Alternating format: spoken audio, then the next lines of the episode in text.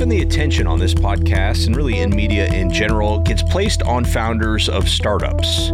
But there are a lot of cool entrepreneurial stories out there of people who buy and then build existing companies. Being able to, to purchase a, the existing business, we kind of walked into a good chunk of business already. It wasn't something that we we left our job and had to build from ground zero. You know, we were already on the 10th floor by the time we took this place over. That's Trent Kubik, who, along with his brother, purchased Winner Seed, an independent ag retail company in Winner, South Dakota. We're seeing you know, a, generation change from the older generation to the younger generation in farming. That requires a little more modernization in things, and then farmers getting bigger and they they need to be efficient. And if they're not efficient, they're going to go down the road to somebody who will be.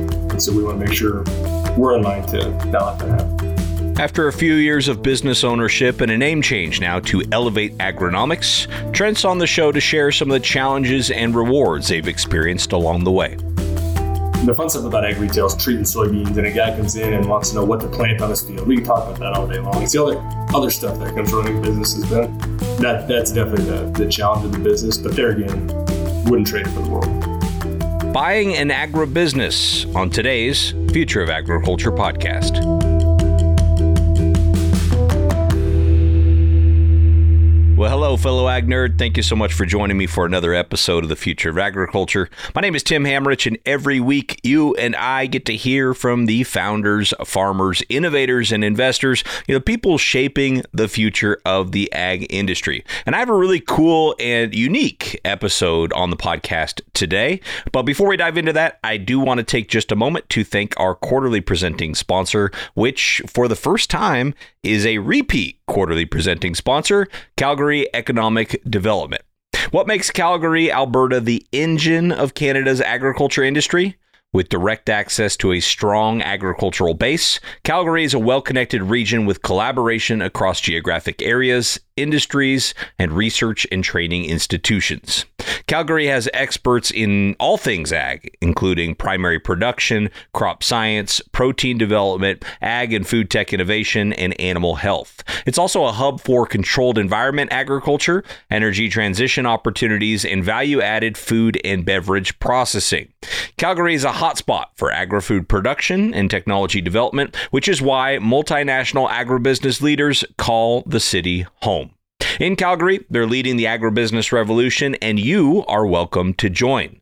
Go learn more about that at calgaryagbusiness.com. That's calgaryagbusiness.com. And thank you so much to Calgary for stepping up and supporting for the second time the Future of Agriculture podcast.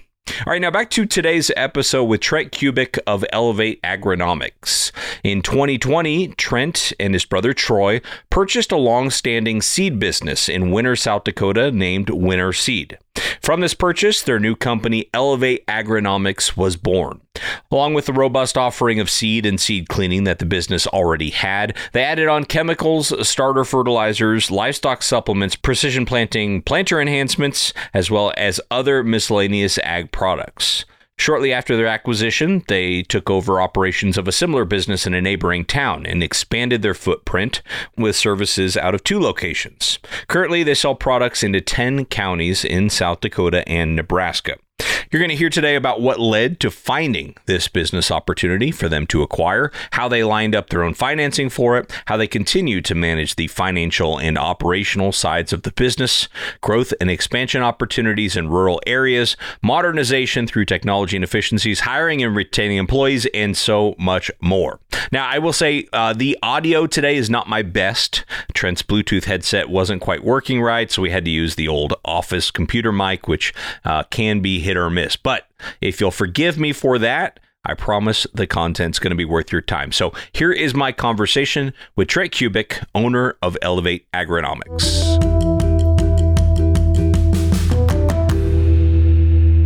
Out of college, uh, I went right into the seed industry. So I worked for a um, larger seed company. It's it was called Producers Hybrids at that time. It's since merged in with a bunch of other seed companies to create LG Seeds. So I worked in that for just shy of a decade working kind of various roles, uh, primarily district sales. So working with other seed dealers. Spent some time in the in the ag tech realm of the digital ag space, uh, kind of back when that was every seed company was trying to make it a thing. I really never did blossom into too much. I went back into um, area sales and actually managed a group of district sales managers in South Dakota uh, for a couple years up until the time this opportunity presented itself to my brother and I, and it was, a, it was an opportunity we, we couldn't pass up, something we've always wanted to do. Uh, my brother also spent time in the ag retail coming out of college. He worked for a, a large um, cooperative type, type business, being in sales agronomy.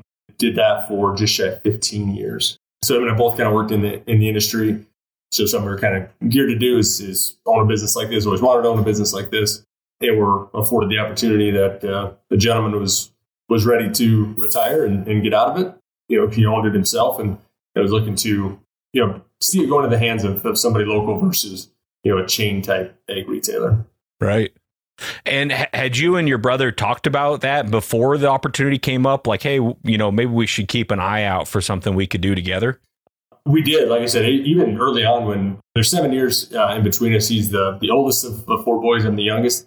But even, I mean, early on in, in high school, it was always kind of something in the back of our mind that hey, that would be something kind of cool to do. Then when I saw him go out and uh, work in ag retail, that was something that I definitely. Um, I actually interned under him one summer at the co-op he was working at he actually, two years before we bought this, he actually did take that leap of faith and went off on his own and did his own seed and chemical business just under his own his own name. So we kind of knew he kind of got that start at it, and then that's when the, the talks really ramped up of hey, uh, let's go work for somebody else and work for ourselves.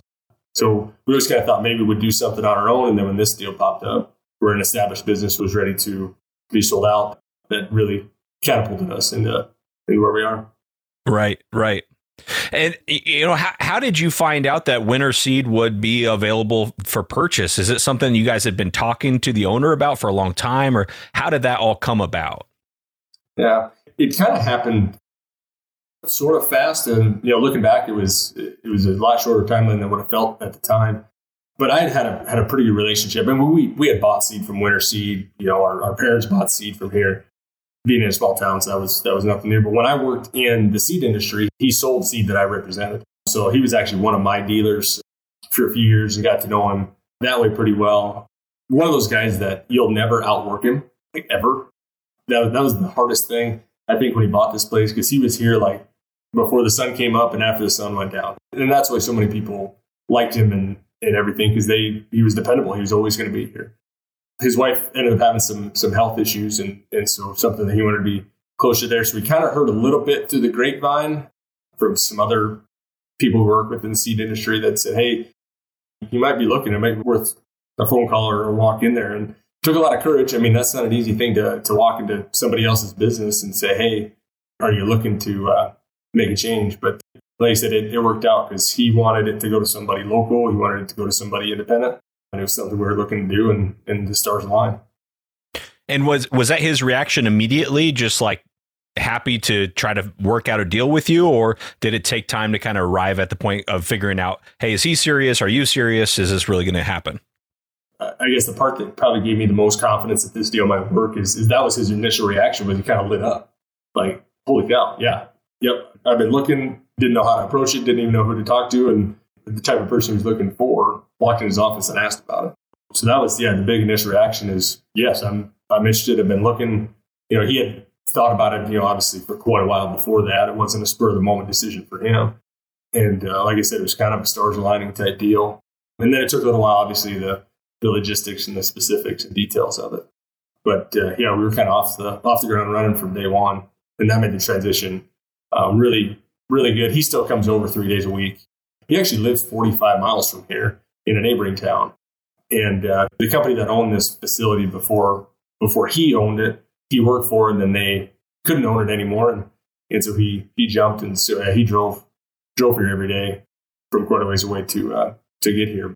So he still comes over, like I said, three days a week, which is good because he's a wealth of knowledge when it comes to the seed business. A big part of our business too is seed cleaning. We're we're still learning a lot about seed cleaning and the ins and outs of seed cleaning and shoot, he's seen every situation that we can ever encounter. He's seen it three times. So that's what we told him is you need to keep coming over for the foreseeable future. Right. So once you you go in there and, and, you say, "Hey, we're interested if you ever want to sell the business and buying it," he lights up, says, "Yes, I'd love to sell it, and I'd like to sell it to you." What's the rest of the process look like to getting there? It seems like okay, you know, so somebody has to blink first. You know, in that situation is kind of how it sounds. What exactly happens to actually arrive at a transaction? There again, the the situation we found ourselves in, we're extremely fortunate because everything just kept lining up. And he always had in his mind kind of what he valued his business at. You know, if he would ever transition and sell, what he would want to come to. And, and so he kind of, he threw a number at us pretty early on of, hey, here's what I had in my mind for a long time that, that if I can get this out of my business, then, then it would make sense for me. It was the same number we had in our head. I mean, I, it's not even making it up. So that part of the negotiation was pretty simple. Now, how we arrived at that number, that took some time of what you value this at, what you value that at. And then there's some, you know, blue sky essentially that they're also purchasing. That that probably took the longest of, you know, what all makes up that one number. Like I said, we were fortunate because he was he was kind of an old school type of guy. That's why a lot of people loved him. You know, everything's kind of pen and paper with him, and he had it all listed out, you know, down to brooms and shovels what they were worth. So that that made our our process pretty easy and, and simple. And like you said, it was a number that, that worked really well for both of us. It put us in a good position. It left him in a good position. And uh, he, he definitely put us on a on the right foot to succeed. So, with the price being in line with what you guys already had in mind, I'm sure you'd already thought about like, okay, how would we pay for a new business? Because it sounds like you both had good jobs, but uh, coming up with a lump sum of money to buy any business seems like a daunting task. So, how did you work out that part of things?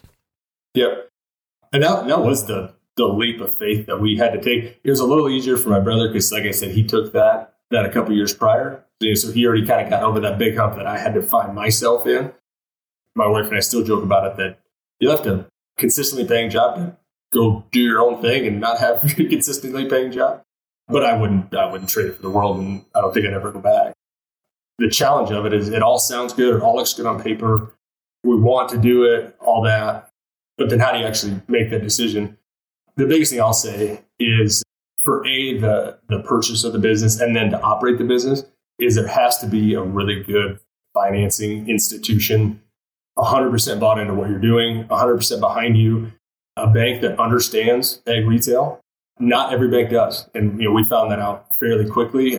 We did not go with our, our first choice or the first bank we met with because we wanted somebody that that understands that we're talking big money. I mean, it's there's big sheds, there's grain bins, there's lots of inventory. I mean, seven figures used to scare me, and now it's million dollars doesn't go far anymore. So you have to have somebody that's that's in your corner, and like I said, that that understands how the business works because you start putting these large dollar figures on paper, and a lot of people look at that and go, geez, you want us to loan you that much money? And what do you put up for collateral? You know, we were fortunate to find a bank that was 100% behind us, especially our, our bank is local to South Dakota. You know, they're not a big national, nationwide bank or anything. And those types of banks love seeing the local population succeed, especially that are small towns that are driven by agriculture, that they need agricultural businesses in those towns thriving. Because if they thrive, typically the farmers are thriving too. So if, if they can work hand in hand, they really like to see that. So that'd be one advice. If somebody was looking to, to do this type of thing, do your homework. Don't just settle for the first one that comes along. Make sure that, that they're willing, willing and ready to partner with you because it is a leap of faith on our part. Was a leap of faith on theirs too. Fortunately, they, they took it with us and it's worked out you know, pretty well for both. I imagine the leap of faith on their part is, you know, what you're coming to them for is not just the purchase price of the business, but also, you know, substantial amount of working capital so you can buy inventory and finance inventory. Is that right? I mean, is it was it the same bank kind of for both and was that all wrapped up in a kind of one one package deal? It was. Yeah, and they were they were willing to work with us. Obviously, a, you know, a business like this, like I said before, it has to be split out into kind of a couple different ones, you know, for management purposes and other things. And so they were you know, willing and ready to to take on all of it. And the other benefit is they work with other ag retailers throughout the state too. So this wasn't their first rodeo, um, which helps. So they could kind of give us some advice too. The one thing we found a really big opportunity in is a lot, especially when it comes to seed corn, soybeans, you know, big chemical companies, is leveraging prepay and being able to lock in prepay because a lot of those big type discounts early in just how the business works is early in the season, you know, September, October timeframe. If you can put in some prepay, you can lock in a lot of a lot of cost for our customers. There's some there's some opportunity for us to uh, add some additional margin, things like that. And and so that was one thing. It took a couple years. I mean, don't get me wrong. We were two guys in our in our 30s that we, we had to prove ourselves a little bit too. They weren't just throwing us everything and saying, "Well, hope it works." It was just, it was kind of a stair step process to where we are today. But that was that was one thing is understanding there's a lot of a lot of money that has to go back and forth. We bring in a lot of inventory, especially at times a lot of high dollar inventory. It takes a month or two or three to send that inventory out, get that inventory paid for. So there's a lot of working capital that has to be available at all at all times, and then to be able to leverage ourselves with prepay because we're in a in an area of the state where we're very multi-species diversified crops. So a lot of winter wheat, a lot of corn, a lot of soybeans, a lot of cattle, things like that. So it's not your typical corn bean rotation where it's easy to go find a farmer in October and say, hey, you know, you prepay me seed, then I'll turn around and prepay it to the company. A lot of stuff around here is December, January, February type thing because you get into harvest, you get into calving, you get into wheat planting, and and having the ability to go to farmer and say, hey, you're in tractor cabs right now. I don't want to talk to you about you cutting me a check. Let's talk in December when everything's all done. And it, so so a bank understanding the value of prepay, and even though it's a big dollar figure up front that they have to work with us on, they know that return is coming. And so that puts us into a, a lot better position than if we would have to try and beat the pavement and try to collect checks from farmers during their busy season. It gives us some time, it gives them some time, and uh, it puts us in a position where we can lock up and, and service a lot of business without doing it the hard way. Right. Yeah, that makes that makes a lot of sense. You said something earlier, and it's something that's crossed my mind a lot too, which is you know the the previous owner was working his butt off because he loved what he did. And so did that make you wonder like, oh man, am I just buying myself a job, especially with you and your brother both doing this? Like, okay, theoretically, we're going to take his owner distributions, cut those in half, and still probably have to work as hard as he's working. Am I just buying myself a really hard job? Yeah. And uh, at times it feels that way. Don't get me wrong, because because A, we wanted to keep and maintain that reputation that he had. And it, and it took two of us to work as hard as, as one person did. But another side of it is finding some efficiencies that younger eyes can see. You know, not not being disrespectful, but just he's been doing it a long time, and I'm sure when when I get to you know my later stages of, of my career, I'll probably be stuck in my ways too. Don't get me wrong, but seeing some efficiencies where maybe we don't have to work so many hours to get the same amount done, we both have young families. You know, that's one thing that I, I don't work here until it's it's dark out and they're long in bed by the time I get home and get up early. There's times a year, obviously, that there's long hours. That's the beauty of agriculture, and any farmer would know that. But it's definitely something we didn't want to find ourselves in that we're spending so many hours here working so hard. I mean, we I mean that was our ultimate dream was to be full time farmers, right? Not possible, and you know we grew up on a small farm, so my parents thankfully are healthy and and still on the farm full time. So full time farming wasn't really in the cards for us, but it's still something we wanted to do and something we you know we still have. Like we kind of say we have two full time jobs: we full time farm plus run an ag retail business. But that it was definitely a challenge at first, wanting to keep everybody's expectations of us high. But after you know a couple years of doing it, realizing that hey, we can do things differently to not have to be here so many hours. The hardest part is when it comes to seed cleaning because that's a, as much as we love to speed up, it just it works at one speed. So it just depends on what we're cleaning, what the time frame is like. This year it scares us a little bit. It's been a heavier snow winter than we've had in the past, which has slowed down that process. We've been shut down a lot of snow days, so we where we weren't running, so we're kind of behind the eight ball a little bit. So there's probably some long hours coming, but uh, it took a couple years. But we're now that we're, we've done it for long enough, now we're kind of finding those those efficiencies.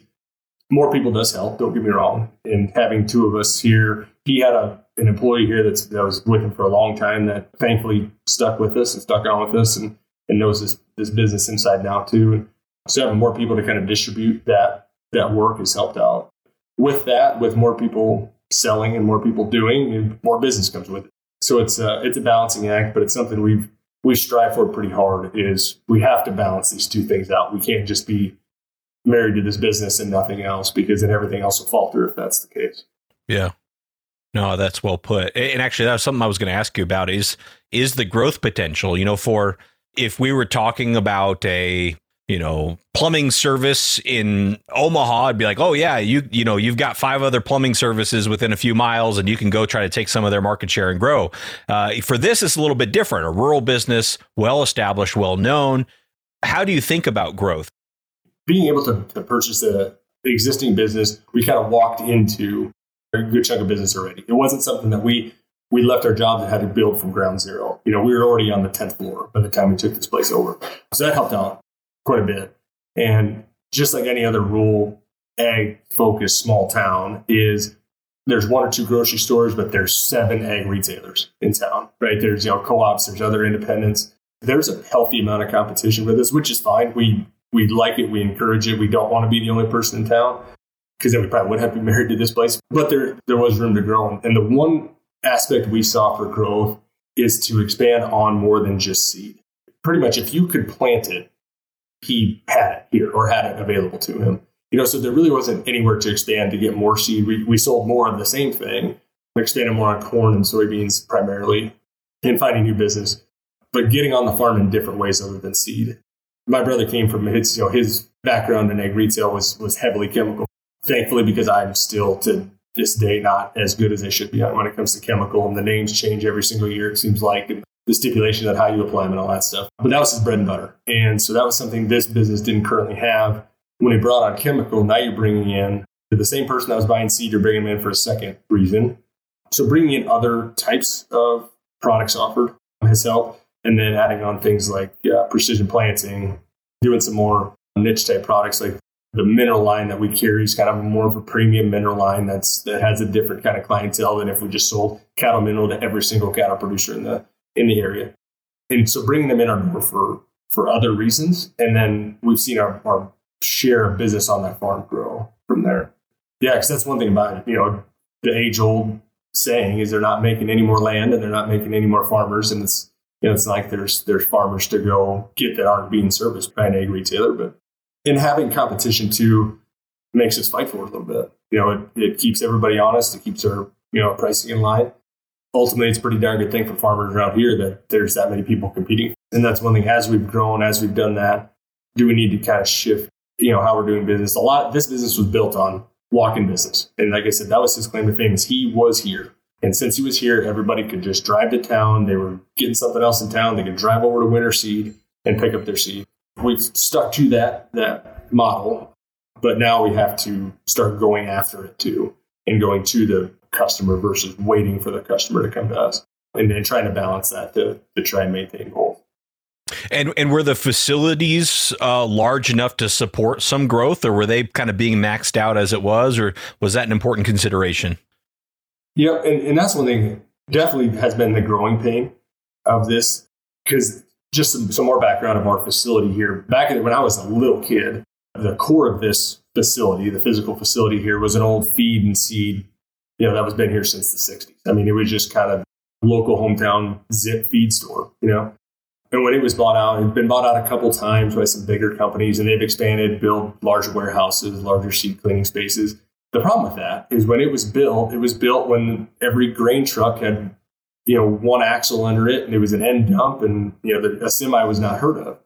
That's changed a little bit since then. So our yard, when you look at it, and we've we've had multiple semis in our yard before, uh, but it's it's a game of Tetris. When you drive around our yard, there's really no place for parking. If we're filling grain bins and we're you know, backing in delivery trucks and we're, we're dumping grain to be cleaned. We were definitely landlocked for sure. And there's, you know, around us, there was no land in the foreseeable future that's ever going to come up for expansion. That's when we had our eye on the on the ground. Our facility sits right on a on a state highway as you come into the town in Winner. So the ground across the road didn't have any anything on it; it was just a hayfield. And so, you know, early on, we said, "Hey, if, if this deal's going to grow, we're going to have to have a little more space the warehouse we have is a 60 by 200. When we looked at it, we thought, holy cow, look at how big this warehouse is. And then you start adding on chemical and all the seed and everything else. That huge warehouse looks really, really small in a really quick hurry. So we realized, hey, we need to we need to probably do some expansion. Fortunately, worked with the landowner over there. They were same deal, kind of looking to you know maybe start developing that land a little more, and it's it's worked. And so we're in the process now. If weather ever does end up cooperating, breaking ground on a on an additional warehouse, a bigger office space, bigger seed treating facility, and just more room to move around. And keeping this existing facility here, it's set up pretty well for chemical. The seed cleaning is not something you can just pick up and So the unfortunate part is we're split by a state highway. Our businesses will be on both sides of a, of a pretty busy state highway, but it is something that uh, that without we'd be pretty limited at what we could do and what we could grow. That's cool. Uh, now, so you didn't you didn't know you'd have a chance of acquiring that real estate until after you owned the business, right? Right, and it was you know six eight months into owning, owning the business when it even dawned on us that hey, I wonder if that ground would ever come up for sale. And so the the guy who owned it, he he farmed it as a you know business owner here in town too. When he was in our office, we were just spitballing with him and just you know kind of said, hey, do you ever would you ever think about selling that? And uh, a light bulb up and said, well, maybe. I mean, all we're doing is cutting it for hay right now.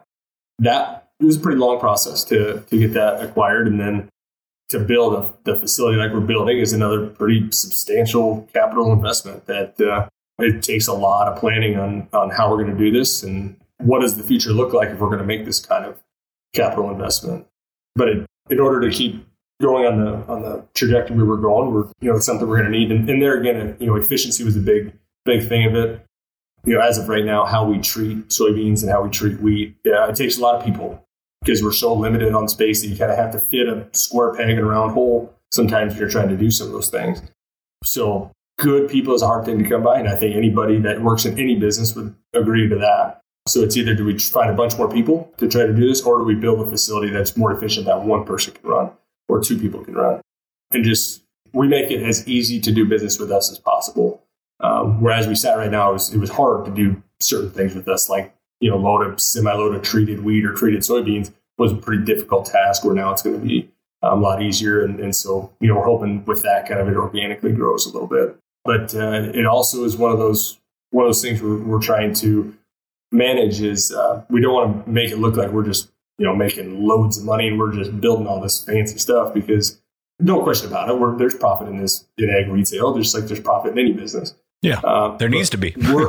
yeah, yeah, right. And so we're opting to invest that back into the business, and hopefully to you know kind of show and prove to people that we're that we're here for the long haul. This isn't a this isn't a one or two year kick, and then see if somebody else offers money and buy it out. Like this is this is something that we we're putting our stake in the ground, and you know, we're going to build on this. And so we're we're really excited about it, especially a, you know just a, a modern office to come and do business in, um, especially in the age of technology. We're seeing you know a, a, generation change from the older generation to the younger generation in farming, and uh, you know that that requires a little more modernization in things. And then farmers getting bigger and they they have less time to do it, and they need to be efficient. And if, if they're not efficient, they're going to go down the road to somebody who will be. And so we want to make sure we're in line to not let that happen. Yeah, could you talk about some of those efficiencies? You mentioned kind of like a facility that could be run with maybe one person as an example. Is that is that just automation? What other types of sort of efficiencies that better serve the customers and make you more efficient on on your end uh, have you implemented and or are planning to implement? Yep. Yeah, technology is a great thing. Um, you know, we've seen automation in, in farming equipment, you know, years ago, tractors driving themselves, planters controlling when they plant, when they don't, sprayers, all that. Um, you know, and, and, seed handling is no different, um, especially when it comes to seed treating um, and having on-demand seed, especially in large quantities when it comes to like winter wheat, where, you know, a semi-load of, of winter wheat doesn't go as far as a semi-load of soybean. So it's, you're, you're working with large volume. So automation is, is a big thing and then just storage to handle product. We don't have any more ground to put any more grain bins on right now. And so, you know, when that grain bin empties out, unless there's a truck right there right away to start refilling it, there might be a gap in when that farmer can get his seed and go plant. So if we have more storage to have more things here on demand, ready when that planting window is really short, we need to get things fast. We need to have it here and ready. So that'll that'll allow us a space for storage, and then just the automation piece of somebody comes in and said, I want 750 bushel a week. We type it into the screen. The conveyors kick themselves on. The treater kicks itself on. They pull their truck under. Everything's right there. We just have to make sure there's product in that system to keep feeding it and let it go. Where before it was a lot of manual, take it out of one bin, take it to another bin, dump it in that bin, then pull the truck under, then bring the treatment out, dump the treatment into the tank. It all worked. It just took a lot of work to do it. Where now that time frame of what maybe we were on our yard for two hours getting your stuff done. Now you're on our yard for 45 minutes. And just every little bit helps that uh, now I just freed myself up for three people to come in versus waiting on one person. Yeah, that makes a lot of sense. And for, and for the people you do have to hire, you know, you mentioned this this employee that stayed with the business after you bought it, who knows everything and and really, you know, is still committed to to the company, which is awesome. Do they make them like that anymore? I mean, how hard is it to find an employee like that today, and how do you keep them incentivized and motivated to kind of stick with it? Yeah, pretty dang tough. You know, we joke all the time that if we could find five more of him, we'd hire him in a heartbeat. You know, finding people to be able to do things without being asked or being told to do them, it's just becoming more rare. And if those people exist, odds are they're already working for somebody that, that won't let them go. And that's the other thing we joke about too, that that paycheck we write to that employee is the easiest check we write. Because if you find good people, you need to treat them as such, you know, make them a pretty high value part of their business because when it comes to the grand scheme of how much expense we have running the business and everything, that salary might seem like maybe a small piece of it, but take that out, and all of a sudden it cost us eight times what that salary would cost us. The other thing, too, I mean, we're we're ag retail people, we're farming people. I am not an HR person, uh, nor is my brother. And that was probably one of the harder pieces of owning your own business that maybe nobody told you about when they said, "Hey, own, go buy your own business." Is figuring out payroll, figuring out benefits. How do those benefits work? What kind of benefits should you have? What companies do you go through to get that? All things that are are not an easy thing just to roll into and do. But with that, makes it a little easier on our side and on theirs is, is offering, you know, pretty well compensated benefits and, and trying just to make it streamlined and easy for them and for us. And making sure, you know, you're you're comparable and, and keeping them in a position that they know they're they're treated fairly and you know, and we are too. But uh, yeah, I would say looking back over the past three and a half years since we've owned this business, the hardest thing about it has been trying to figure out HR, personnel, other fun stuff.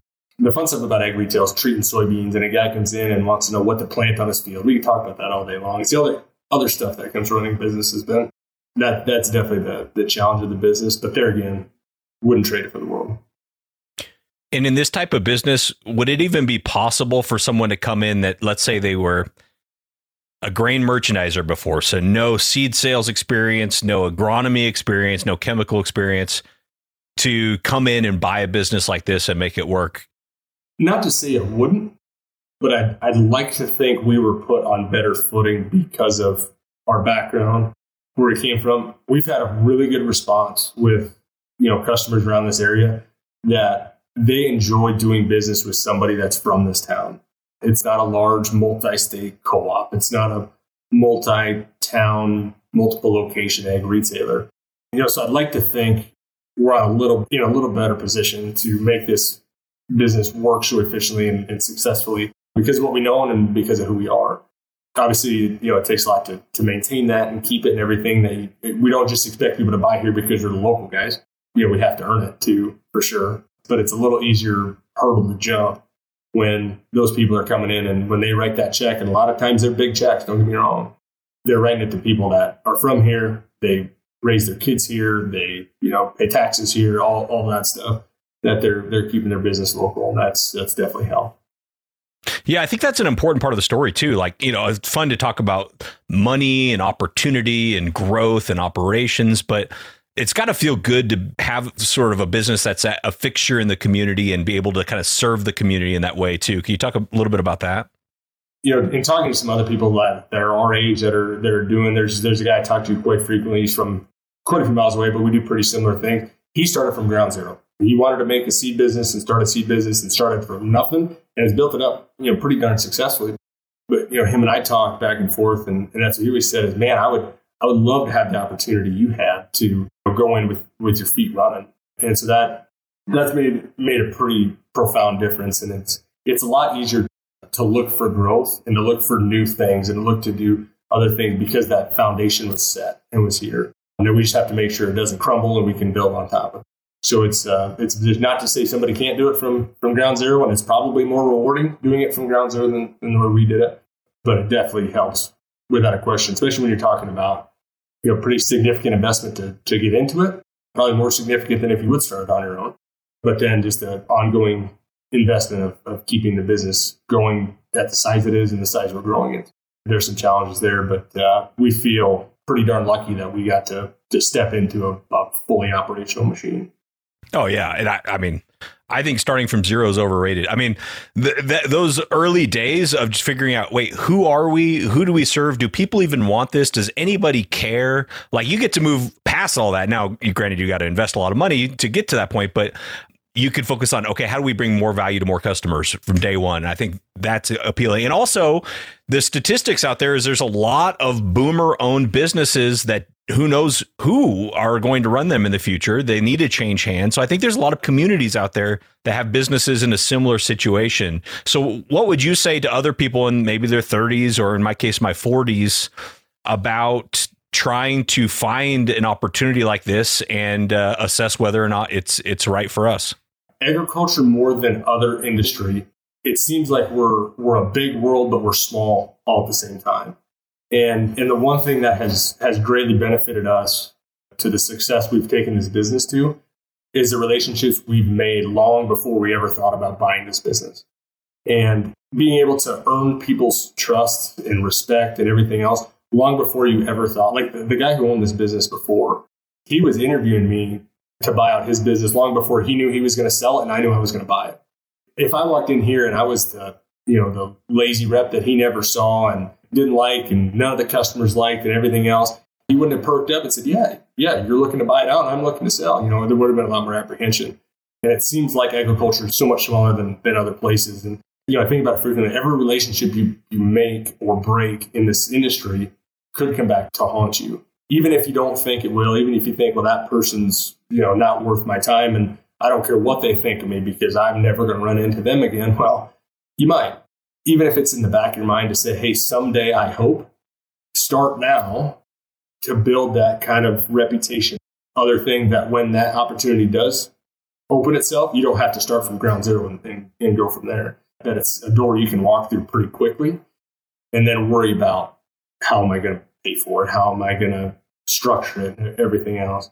You know, this business is is such a you know respect driven thing. There's more seed companies than I have fingers and toes, and all of them have really good seed. I, I mean, I, I claim the seed we sell is the best seed out there, but let's be honest, everybody has good seed. But the people that are selling the other seed aren't me. That's our differentiating factor. What can I do, or what can we do, and what can our business do that's different from the other good products out there on the market today? That people are, are having the opportunity to, to buy. And, and so that's, that's one thing we've tried to live by. And I would tell somebody else is um, never, never burn a bridge in agriculture for sure. Man, Trent, I really enjoy this. Thank you very much. Uh, anything else you'd want to add or emphasize before I let you go? The one thing I will say that it's been a little bit of a challenge. A blessing and a curse is also having a farm to go with owning an ag retail business. And not every ag retailer does that. And like I said, it, it works in our benefit because when we sell seed or we sell chemical or we sell a new biological, you know, biologicals is kind of the buzzword now and cover crops and other kind of new things that people aren't doing right now. When we sell it to them, it's not just, hey, I read this in a book or I, I, I talked to a guy who's doing this. We can say, hey, this is what we're doing on our own ground. This is where we're investing our own money. And, you know, we're kind of putting, putting our, uh, our money where our mouth is type deal of, being able to, to also farm and raise cows and, and you know be a member of that community as well. But it, it can be a curse too. You know, neighbors looking at it, well, you're farming across the fence to me, and I'm buying my seed from you too. You know, and you know, trying to balance that. Hey, I need to be here. I need to be present. I need to be working hard for our customers. But corn also needs to get planted. You know, soybeans need to be harvested. Things like that. So there's it's a double-edged sword um, for sure. But I think that's one thing makes us a little bit more unique. I mean, we're not the only retailer that also farms, but that makes us a little more unique too that we have that real backing us to that hey everything we're recommending we're doing ourselves too. And, and if we didn't think it was worth a darn we wouldn't do it. All right, we're going to wrap up today's episode right there on that point, which is a really great one about his ability to be both a farmer and someone selling to farmers. Uh, certainly some big advantages there. But you know what? Kudos to Trent and to Troy for taking the leap into business ownership. It's something that uh, I think there's going to be more and more opportunities out there for people who are my age, you know, 40, well, I guess I'm 41 now, 41 years and younger, uh, to to maybe acquire some of these businesses from the baby boomer generation. So cool stuff out there. If you know anybody who, like Trent, made this leap and bought a business business and is growing that business, I'd love to hear from you. Please uh, send me a suggestion of a guest that fits that description, specifically in ag, of course. Uh, Tim at aggrad.com or on Twitter, you could DM me, or LinkedIn, you could DM me as well. And shout out to Shannon Kubik, who actually responded to my tweet asking for someone with a similar story to Trent's. Uh, that is Trent's wife. And um, thank you so much to Shannon for making this interview happen. Thank you also to Calgary Economic Development. Go check them out at calgaryagbusiness.com. And last but certainly not least, thank you for your time and your attention. I don't take it lightly. I'll be back next week with another story of ag innovation.